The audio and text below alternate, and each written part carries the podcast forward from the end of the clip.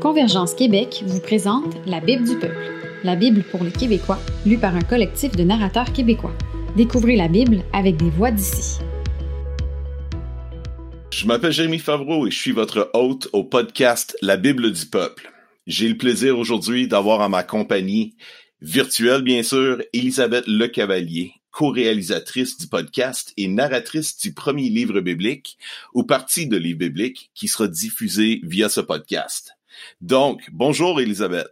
Salut Jérémy. Fait qu'aujourd'hui, c'est notre premier épisode du podcast La Bible du peuple. Puis on va explorer ensemble avec à travers toutes sortes de voix et de perspectives différentes la Bible, ce livre fameux, mieux connu de tous les livres sur la planète, le plus répandu. Puis, fait qu'avant de commencer, on voulait jaser un peu ensemble, introduire le livre que toi, dont tu vas faire la narration, tout d'abord, mais aussi parler un peu du pourquoi du podcast. Donc, c'est quoi ce podcast-là? Est-ce que c'est un podcast de discussion où nous parlons de la Bible ou est-ce que c'est seulement des enregistrements de gens qui lisent la Bible? Je pense que ça, c'est certaines des questions que des gens, en entendant un peu le concept, peuvent se poser. Donc, est-ce que tu peux nous expliquer, c'est quoi le podcast de Bible du peuple? Avec plaisir. On est comme une espèce d'hybride. Je dirais que majoritairement, le podcast sera composé des lectures de la Bible, donc de narration. Parce qu'à l'origine du projet, c'était vraiment une Bible audio en québécois qu'on voulait. Pour ma part, ça faisait 3 ans que je cherchais une Bible audio avec l'accent d'ici, puis je savais que ça existait, mais je trouvais pas ça super accessible. Puis j'ai tombé éventuellement sur un post Facebook de Jonathan Labelle qui annonçait qu'il commençait à lire l'Évangile de Jean. Puis quand j'ai vu ça, j'ai fait « Wow! » Je l'ai contacté, j'ai embarqué avec lui. On a trouvé d'autres mondes qui ont embarqué, on a recruté des accents. On a rendu ça officiel, puis ça a parti de même. En date d'aujourd'hui, on est un collectif de 24 personnes, puis je suis hyper fière de l'équipe, sérieux. Je suis vraiment honorée. Chaque personne a sa place, chaque personne apporte sa couleur, a un cœur dévoué pour la parole de Dieu, puis moi, je trouve ça vraiment... Moi, je suis emballée. Je suis vraiment épatée par ça. Donc, majoritairement, c'est vraiment des chapitres de la Bible qu'on va écouter dans ce podcast. Mais on voulait aussi respecter le fait qu'on soit sur un podcast. Ce qu'on aime, ce qu'on apprécie des podcasts, c'est vraiment cet aspect interactif, humanisant et chaleureux. Surtout que ça nous ressemble pas mal. Ça ressemble beaucoup au peuple québécois. On est comme... OK, comment est-ce qu'on peut apporter un petit peu cette couleur-là également à ce qu'on voulait faire? Puis c'est là qu'on s'est dit, pourquoi pas faire un mix des deux? Donc, c'est pour ça que le premier épisode de chaque livre biblique, ben ça va être une entrevue qu'on va faire. Dans le fond, on veut faire une entrevue pour ressortir le message que oui, la parole de Dieu, la Bible, ben c'est un cadeau d'une richesse inestimable. Mais ce qui est encore plus beau, là, selon moi, c'est la parole de Dieu dans la vie des gens. Un cadeau qui a été reçu. Oui, un cadeau, c'est pas juste un cadeau qui est comme statique quelque part, là, qui attend, mais c'est un cadeau reçu. Et c'est ça qui rend notre projet, qui rend la Bible encore plus belle. C'est dynamique, la Bible, c'est vivant, ça transforme, ça nous parle.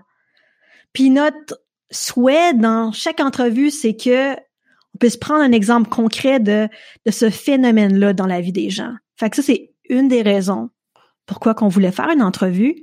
L'autre, c'est aussi pour honorer les personnes qui se cachent derrière le micro, donc ces voix que vous allez entendre. La personne derrière la voix. Yes! On veut vous les présenter.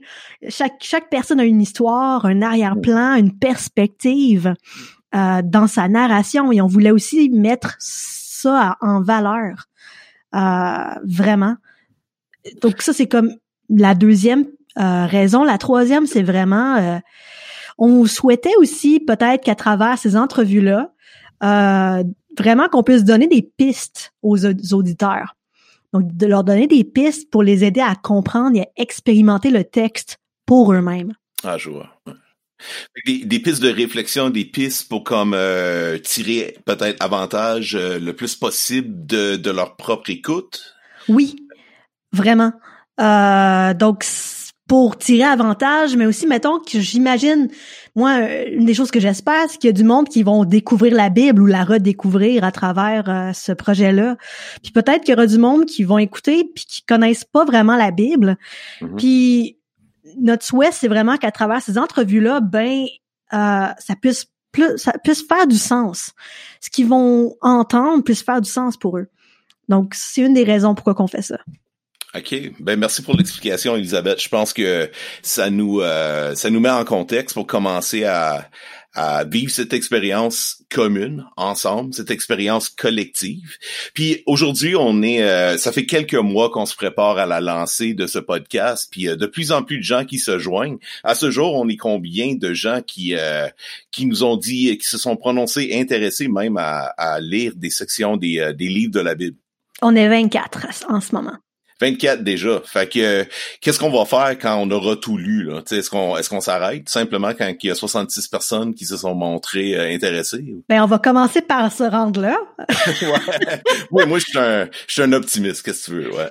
Je veux dire, on se rend là, puis une fois qu'on se rend là, ben on regarde quoi? On regarde pour la suite. Est-ce que on va mélanger, OK, moi j'ai fait les psaumes, là je vais faire puis toi t'es en train de faire Job, Jérémy. Mm-hmm. Ben mettons on switch, là c'est la voix d'Élisabeth qui lit Job, puis là c'est la voix de Jérémy qui lit psaumes. On pourrait faire ça. Mais là c'est vraiment un projet collectif, fait que ça va dépendre du monde. C'est vraiment des choses qu'on fait ensemble. Disons quelques mots peut-être, Élisabeth, par rapport à un peu notre tagline. Vous l'avez vu, c'est la Bible pour les Québécois, lue par des Québécois. Mm-hmm. Je pense qu'il faut définir avant d'aller plus loin, c'est qui ces fameux Québécois. Peux-tu te lancer? Je peux m'essayer. Je pense pas qu'on est des experts. Je pense que la première chose que je vais dire, puis je pense qu'il y a beaucoup de perspectives là-dessus, beaucoup de voix qui s'élèvent, surtout ces temps-ci. Notre perspective, notre approche avec le podcast, c'est vraiment si tu habites au Québec, tu es un Québécois. Mm-hmm. Surtout, on veut honorer les accents autant des régions. Mm-hmm. Donc les accents, moi je vis à Montréal et j'entends pas beaucoup les accents des régions et j'aimerais les entendre dans ce podcast. Donc c'est une des choses qu'on recherche quand on recrute des gens en ce moment, donc mm-hmm. d'avoir des accents qui représentent un petit peu plus, pas un petit peu plus, mais un petit peu chaque coin du Québec. C'est une chose. On veut aussi des accents qui représentent chaque membre ethnique qu'on retrouve ici dans la communauté québécoise. On voulait honorer chaque Québécois adoptifs, si je veux les appeler de même en ce moment pour rendre ça clair, mm-hmm. Donc toutes les personnes qui sont de toutes les nationalités, on voulait les honorer leur accent. Et il y a rien que je trouve plus beau qu'un accent, qui vient de la France puis qui commence à devenir québécois un peu, ou un accent haïtien, québéco-haïtien. Il y a rien que je trouve plus cool que de voir cette richesse-là. Fait que c'est un petit peu une des choses qu'on aimerait valoriser. On aimerait que ça soit humanisant. Puis on veut pas jouer à police avec le fait de qui est un Québécois ou non. C'est pas ça le but. Ou qui est suffisamment Québécois ou non. C'est ça. Il est pas question de rentrer dans ces questions-là. Fait qu'on voulait régler ça tout de suite. Fait que quand vous allez lire ou entendre la phrase « La Bible pour les Québécois, lue par des Québécois », la passion qui nous pousse à vouloir faire ce podcast, c'est qu'on veut que les gens découvrent la Bible de nouveau, qu'ils comprennent vraiment qu'est-ce que Dieu essaie de nous communiquer à travers ça, qu'ils entendent des histoires de gens de toute part du Québec et de gens qui sont peut-être ici depuis des générations et d'autres depuis quelques mois. C'est pas grave. Si le Québec, c'est ton chez-toi maintenant et que tu veux que des gens découvrent la Bible ici au Québec, eh bien, c'est pour toi et c'est peut-être ta place de participer, même de venir lire avec nous. Donc, vous allez voir comment nous contacter sous le podcast. N'hésitez pas, rentrez en contact, puis peut-être que vous pourrez lire vous aussi un chapitre, un livre de la Bible, éventuellement, et permettre à d'autres de le découvrir.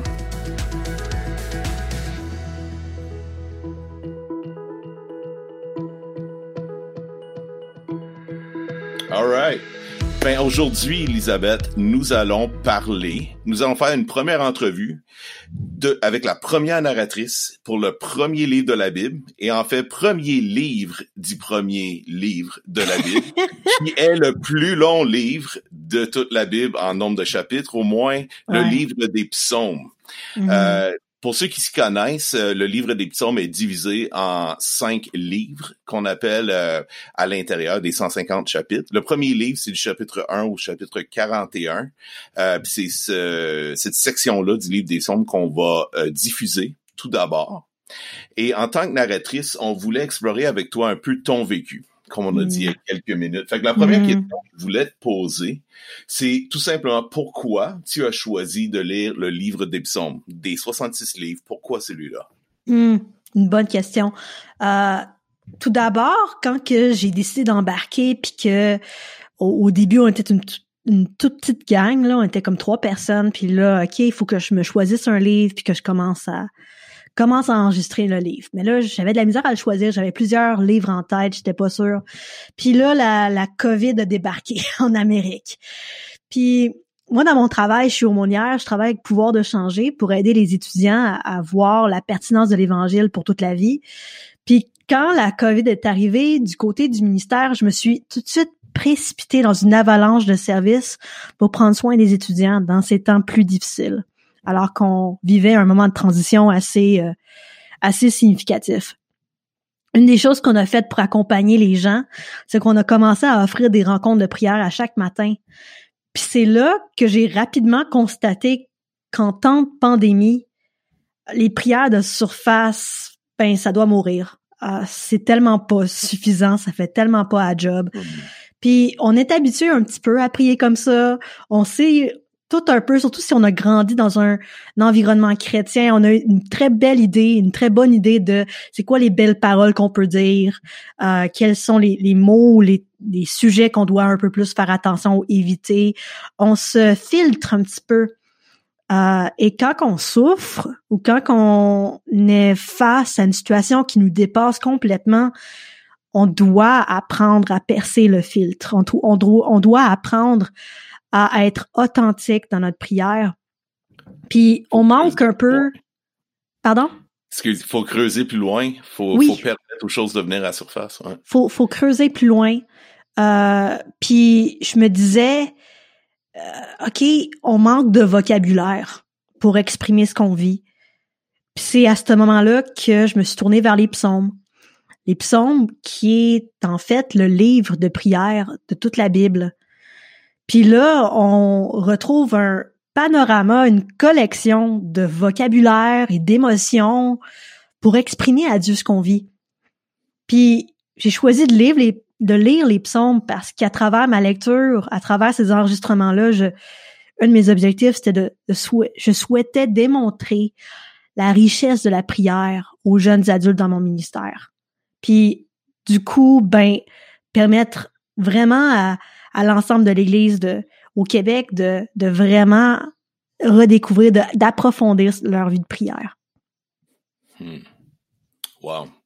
C'est un objectif élevé, mais très personnel, qui a été suscité par ce que tu vivais. Puis quand on parle de la COVID, on sait que... On est isolé, mais on vit pas ces choses-là de façon isolée. On pourrait dire on le vit tous. Un peu, on a tous des sentiments, un malaise profond qu'on vit en ce moment. Fait que c'était ça que tu espérais vivre. Mm-hmm. Est-ce que ce que tu as vécu ressemble en fait à un peu tes objectifs, à tes attentes? Est-ce que ça s'est passé comme ce à quoi tu t'attendais? On n'a pas encore lancé la publication des enregistrements, donc je vais voir si le résultat va arriver. Mais chez les autres, mais chez toi, c'est quoi qui est arrivé? Ouais. Chez moi, je m'attendais à ce que ce soit long et que ça prenne beaucoup de temps, et c'est le cas. Au début, je m'attendais aussi à prendre un peu de temps à chaque jour pour me pratiquer, pour enregistrer un chapitre des psaumes, mais j'ai vite réalisé que c'était pas possible, puis que j'avais un bien meilleur rendement si je m'enfermais dans ma chambre à journée longue pour faire un blitz d'enregistrement. Puis, je sais pas, c'est comme ce qui marchait le mieux pour moi. Même c'était pas impossible à faire pendant la COVID, hein, ça. Non, c'était très possible, là, je veux dire. Le plus grand défi, là, à cet objectif-là, c'était mes voisins d'en haut qui faisaient beaucoup de bruit des fois. Donc là, je devais me timer. Oui, Timinou. Ça, c'est comme le surnom que je donne à mon petit voisin de 5 ans. On l'appelle de même parce que si son nom c'est Timinou, ben on risque moins de se fâcher après. Bref, un petit peu de psychologie chez moi, là, mais tout ça pour dire c'était le plus grand défi que j'ai vécu dans le cadre de l'enregistrement. Puis du côté des psaumes, j'avais aussi l'attente de faire ressortir les émotions qu'on retrouvait dans les psaumes. Puis je suis quelqu'un qui est assez expressive et passionnée. Vous me voyez pas, mais je gesticule depuis tout à l'heure. Je suis reconnue un peu pour ça. Fait que je m'attendais à ce que les psaumes soient un bon match pour moi, en quelque sorte. Que ça allait pas être trop difficile pour moi de l'incarner, dans un certain sens. Fait que ça, c'était au niveau de ce que moi je vivais ou ce que je voulais. Ça, c'était mes attentes par rapport aux psaumes, si je peux dire ça de même. Oui, absolument. Puis, est-ce que tu as eu des surprises maintenant que tu as terminé l'enregistrement de ces premiers 41 chapitres du livre des psaumes, de ces prières, de ces chants? Est-ce qu'il y a des choses qui t'ont réellement comme pris de billet, là, qui t'ont surprise, qui t'ont comme ébahi, on pourrait dire? Ben... Je savais, je m'attendais à des émotions, on s'entend, là, tu sais, je viens de le dire, mais je pense que je m'attendais pas à une telle complexité émotionnelle. Complexité, ouais. Okay. Ouais, c'est parce que, écoute, je m'explique, tu le sais, là, qu'il y a toute une gamme d'émotions dans les psaumes, tu sais, je le savais, j'ai choisi le livre pour ça, même, tu sais. Mais là, il y avait plusieurs fois où je commence à enregistrer un psaume. Sur papier, tout est beau, je prononce bien, l'enregistrement est clean, je finis le montage.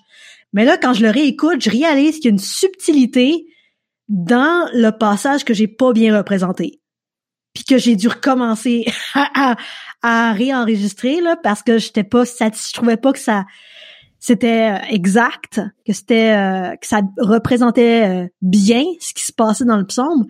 Sinon, il y avait plusieurs fois où, je savais vraiment pas comment bien entamer une transition subite d'émotions fortes.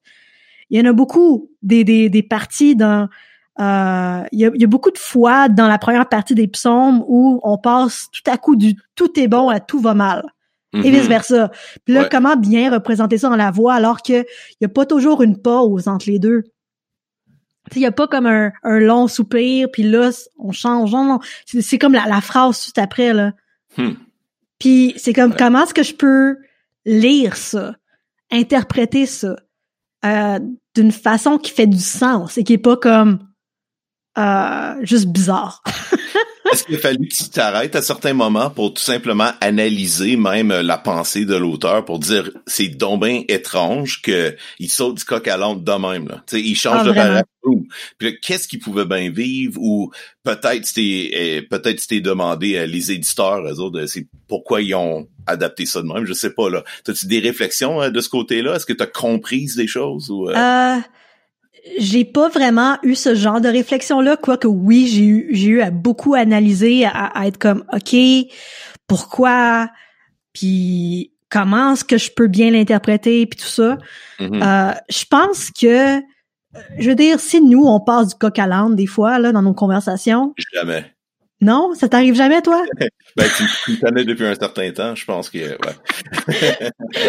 Ah, ça lui arrive, mesdames et messieurs, ça lui arrive. Bon, oui. Mais tout ça pour dire, si nous autres, ça nous arrive dans nos relations normales, pourquoi pas avec Dieu? Puis que c'est juste comme une capsule d'une relation avec Dieu qui... Et on va le retrouver. On va retrouver ce... OK, on sait pas trop comment... On sait pas trop si c'était comme juste réfléchi, c'était le point de ça, ou si, OK, je parle à Dieu, puis là, il y a telle autre affaire, puis là, je dois le mentionner comme... Je pense que ça dépend vraiment du psaume, là, rendu là. Mais je pense que c'est normal et approprié, vu qu'on vit ça. C'est très humain, en fait. Puis Dieu est correct avec ça. Oui. Dieu est correct avec beaucoup d'idées assez intenses. Donc, pas idées, là, mais beaucoup d'émotions, beaucoup de paroles assez intenses. Donc, je suis comme, pourquoi pas? Mm-hmm. Ouais. Puis les émotions que tu vivais dans les psaumes, est-ce que ça t'a affecté au même niveau, on pourrait dire, là? Est-ce que c'était bouleversant par moment? Est-ce que tu t'es ramassé au bout des larmes? Est-ce que t'as ri à certains moments? Comment t'as vécu ces émotions-là, là, même si tu faisais un travail sérieux de narratrice? Mm-hmm, ouais. Écoute, c'était tellement... ça me vidait, là, comme... Ça me prenait du jus, là, juste avoir à analyser, à l'interpréter, parce qu'à quelque part, faut aussi que tu le vives toi-même. C'était pour comme le faire ressortir. Puis, hey, à la fin là d'une série d'enregistrements, j'ai comme, ok, non, je suis claquée, là. Je me sentais un peu à la fin là, quand t'écoutes un film vraiment émotionnel ou triste ou peu importe, là t'es comme vidé là. Ouais. Je me sentais comme ça. Wow. Mais c'était les psaumes, c'était pas un film. Ça avait exactement le même effet sur moi. Ouais. Puis, ouais, je pense c'est un peu ça que j'ai vécu. Oui, ça m'a amené à être profondément émue. Je pense pas que j'ai versé de larmes en tant que telle, mais il y a quelques fois où j'ai ri parce que je trouvais qu'il était un peu... je trouvais qu'il osait un peu, là, des fois, où j'étais comme, OK, sure, tu fais ça, là. David, là. Ouais. Donc, ouais. Ouais. Mais c'est tellement intéressant ce que tu dis quand même, parce que je trouve que surtout au niveau de la lecture ou de la Bible, beaucoup de gens... puis je sais que toi et moi, on a ça en commun. On est des gens qui aiment quand même le côté intellectuel. On aime ça réfléchir profondément. On aime ça creuser, on étudie. Mais on dirait que dans ton expérience, ça a réellement transcendé et même de beaucoup le pur intellect. Comme ça, ça t'a touché au niveau même corporel de cette fatigue, de ces émotions-là ont réellement suscité quelque chose de global quasiment dans ton être. Puis, ouais. C'est intéressant juste à garder en tête, je trouve. Moi, ça me parle beaucoup, peut-être même dans mes prochaines lectures, avoir peut-être que c'est comme ça que interagir avec Dieu et recevoir ses paroles, méditer sur sa parole, peut-être que c'est supposé, en fait, nous affecter à ce niveau-là et pas juste rester au niveau des pensées dans nos têtes. En tout cas, je trouve ça mène à des pistes intéressantes. Fait que si on pousse juste un peu plus loin... est-ce qu'il y a des choses particulières que tu as apprises personnellement à travers cette lecture? Qu'est-ce que j'ai appris? Je pense que j'ai appris plusieurs choses. Au niveau personnel, ça c'est peut-être en lien aussi avec des choses qui m'ont surpris, mais c'est vraiment... J'ai remarqué, et peut-être que je le savais intellectuellement, mais... Ça m'a vraiment frappé quand je l'ai lu puis que j'ai pris le temps de vraiment analyser puis de vivre ces émotions-là. Dans le premier livre dans les psaumes là, il y a tellement de lamentations, il y a tellement c'est des pourquoi, c'est des cris à l'aide, c'est vraiment des lamentations. Puis j'ai été confrontée par mon inconfort de ça. Je crois que j'ai grandi dans un mouvement évangélique et je crois que on a tellement en tête que oui, on a la fin en tête, on sait que la victoire arrive, on sait que Jésus triomphe, mais des fois, parce qu'on s'agrippe tellement à cette vérité-là qu'on oublie de marcher avec Dieu dans cette souffrance-là, puis que Dieu est là aussi, que c'est pas juste comme éventuellement... Dieu va régler la situation puis tout va bien aller puis je dois juste m'accrocher à ça. Oui, il y a un sens où on doit s'accrocher. C'est vraiment notre espoir eschatologique. Mais en même temps, il y a quelque chose de tellement réconfortant dans ces chapitres-là des psaumes où tu vois David qui souffre, qui fait appel à Dieu, qui fait appel à l'Éternel et qui lui demande « Sois avec moi », tu vois que Dieu est avec lui. Puis je pense que surtout ces temps-ci, au moment de l'enregistrement, tout ce qui se passe avec George Floyd, puis vraiment les manifestations et tout ça, puis la violence, puis l'inconfort, puis les divisions, le racisme, tout ça, puis on vit ça, puis on est comme, OK, Dieu est ici en ce moment. Comme il est avec nous, il marche avec nous dans ces situations-là, dans ces moments inconfortables. Et c'est correct, il est avec nous. Pas que la situation est correcte puis que Dieu est comme d'accord, c'est pas ça, là, mais il est avec nous dans le feu, dans les eaux troubles. Je pense que c'est Ésaïe 43 qui mentionne ça. Quand tu passes à travers le feu, je serai avec toi. Et je pense qu'on oublie ça des fois. Ouais. Puis je sais pas si il y a des psaumes en particulier qui sont sortis dans ces 41 chapitres, mais des psaumes un peu de vengeance, de colère, où le psalmiste demande à Dieu libère-moi de ces accusations, délivre-moi de mes ennemis. T'sais. On pense quand on pense justement à George Floyd et aux autres instances d'injustice systémique, puis juste de choses atroces qui se passent dans le monde, exprimer cette colère-là, les psaumes en fait nous aident à nous rendre à cet endroit, puis ils nous donnent la permission en fait, et ils nous encouragent même à exprimer, je pense, notre deuil, puis notre désir que le monde soit replacé à l'ordre afin que cette injustice cesse. Tu sais. Je pense que le livre des psaumes, il en manque pas un. Hein. Je pense que peu importe la condition dans laquelle on se trouve, on est capable d'en fait trouver un langage. Oui, il y a beaucoup de colère. Comme je me rappelle plus du numéro, mais il y a un psaume en tant que tel où David se fait pourchasser. Et là, il a peur, puis là, il est en péril, puis là, il est fâché. Puis là, il est comme, Dieu, quand est-ce que tu vas me libérer de ça, là? Puis c'est comme, la colère, la frustration, c'est des émotions qui sont présentes dans les psaumes. Ouais, et qu'on a besoin de retrouver.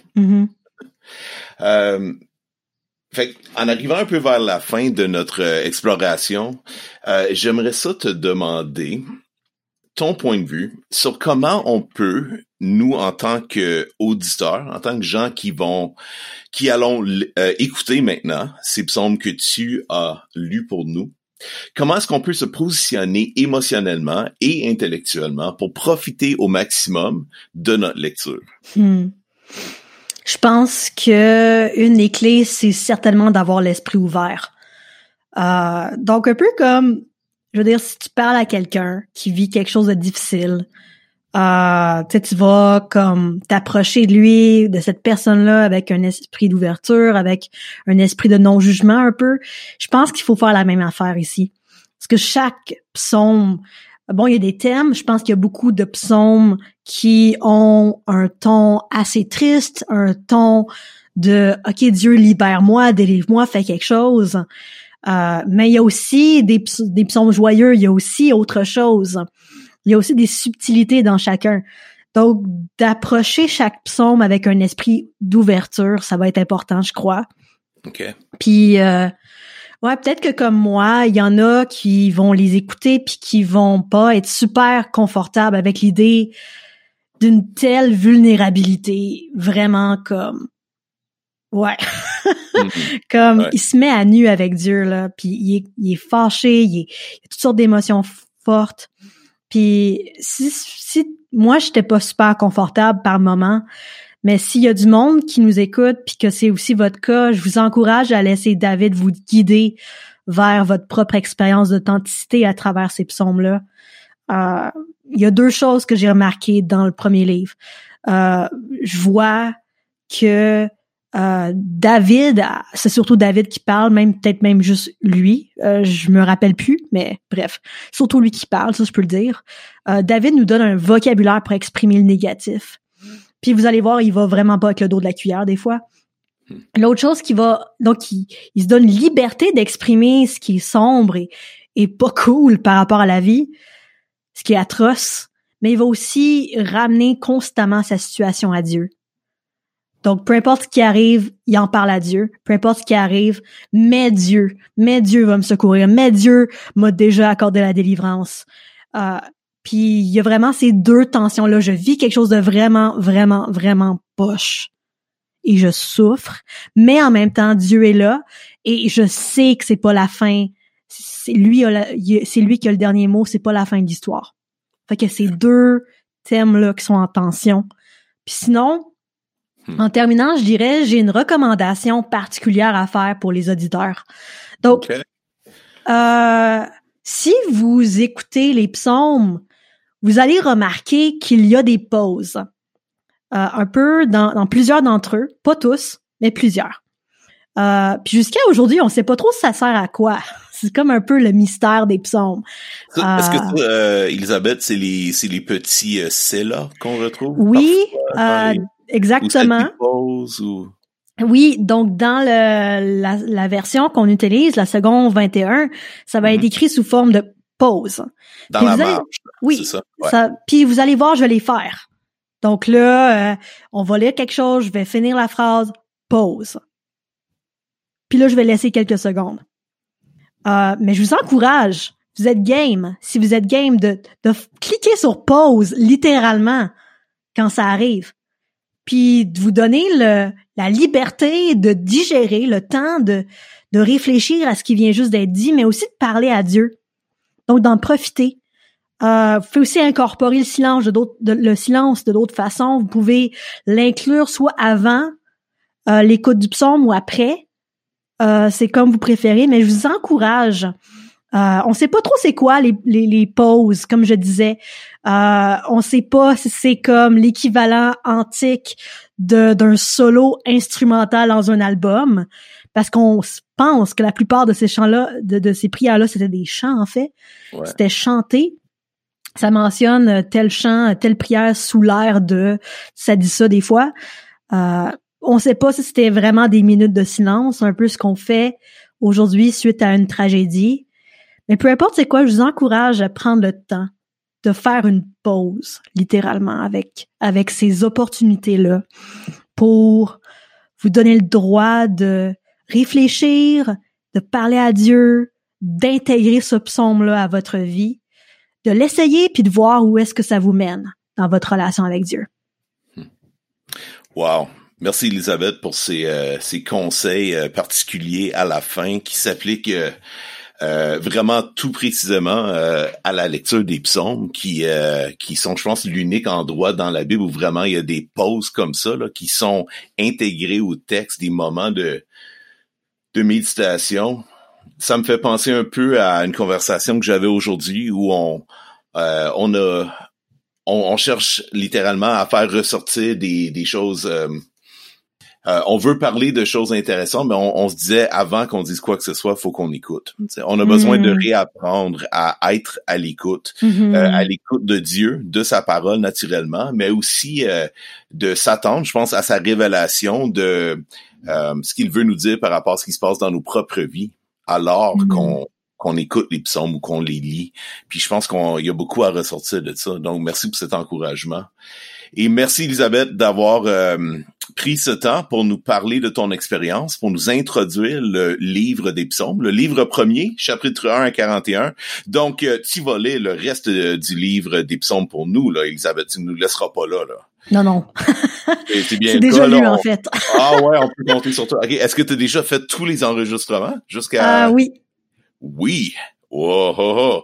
OK, donc attendez-vous à entendre plus d'Élisabeth dans des semaines à venir afin qu'on continue à découvrir ensemble comment vivre et grandir dans notre relation avec Dieu, notre relation personnelle, émotionnellement, intellectuellement, globalement en tant qu'être humain à travers ce cadeau de la Bible que Dieu nous a donné. Ici Élisabeth Lecavalier et je vais lire pour vous le premier livre des psaumes.